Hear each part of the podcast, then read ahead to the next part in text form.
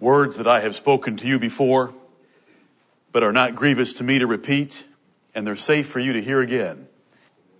In Malachi chapter 1 and verse 14, the prophet said, But cursed be the deceiver, which hath in his flock a male, and voweth, and sacrificeth unto the Lord a corrupt thing. For I am a great king, saith the Lord of hosts, Amen. and my name is dreadful among the heathen. Right. Cursed be the deceiver. That's the man who comes in and pretends that he's worshiping the Lord, but doesn't bring his very best. Cursed be the deceiver, pretending to worship the Lord, but not bringing your very best.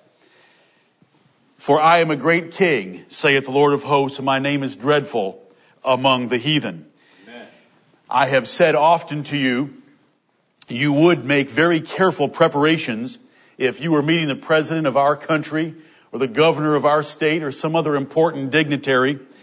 And so we find that that is spiritual reasoning because the prophet also said in Malachi chapter 1, offer it now unto thy governor. Will he be pleased with thee or accept thy person? saith the Lord of hosts.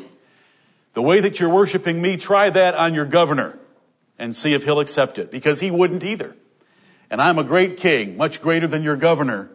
So do not bring me less than your very best. And that's what we want to do today. Amen. We want to lift up the praise of our great God. We want to consider David and how zealous he was for the house of the Lord to stir up our own hearts and minds to be zealous for the house of the Lord, for his word, for his people, and for the praise of our great God. Amen.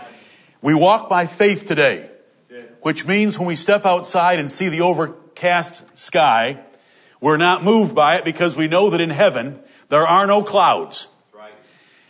In fact, if we were to punch through 10,000 feet, there wouldn't be any clouds either.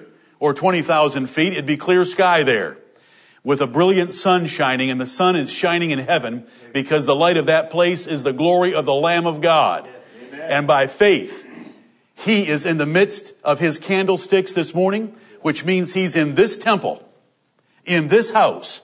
Though we have no cherubim, nor do we have any Ark of the Covenant, the Lord God is here by his Spirit, and we worship him by faith. Right. May the Lord bless us to do it today with a joyful heart, a complete heart, a pure heart, that will bring to the Lord our best. We'll sing our loudest, we'll sing our purest, We'll sing with fervent hearts and spirits. Anything less is not good enough. May the Lord bless us this morning. Father in heaven, we thank thee, Lord, that by faith we walk and those things which are seen we know are only temporal, but the things we cannot see are eternal, even your throne in the heavens.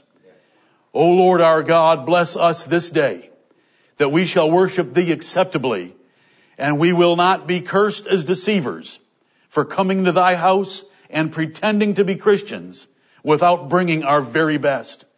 O Lord, strengthen us for the task. Send thy spirit to enable us.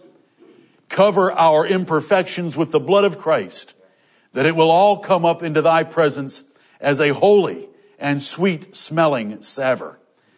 Lord our God, forgive us of all our sins and have mercy upon us. We thank thee that out of the whole world you have chosen us to be your people. And out of the whole world you have sent us your scriptures as you did Israel of old. And we thank thee that thou hast put a love of them in our hearts. Amen. Thou hast guided our minds into understanding much of them. And we pray, Heavenly Father, that you will continue to lead and to guide us and to open our eyes to behold wondrous things out of thy law.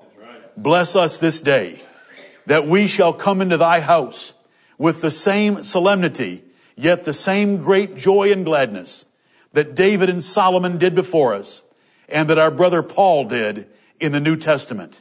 Help us this day. We thank thee for the privilege. Bless us now in the use of it. For we ask this in the name of Jesus Christ. He is Lord of all. Amen. Amen.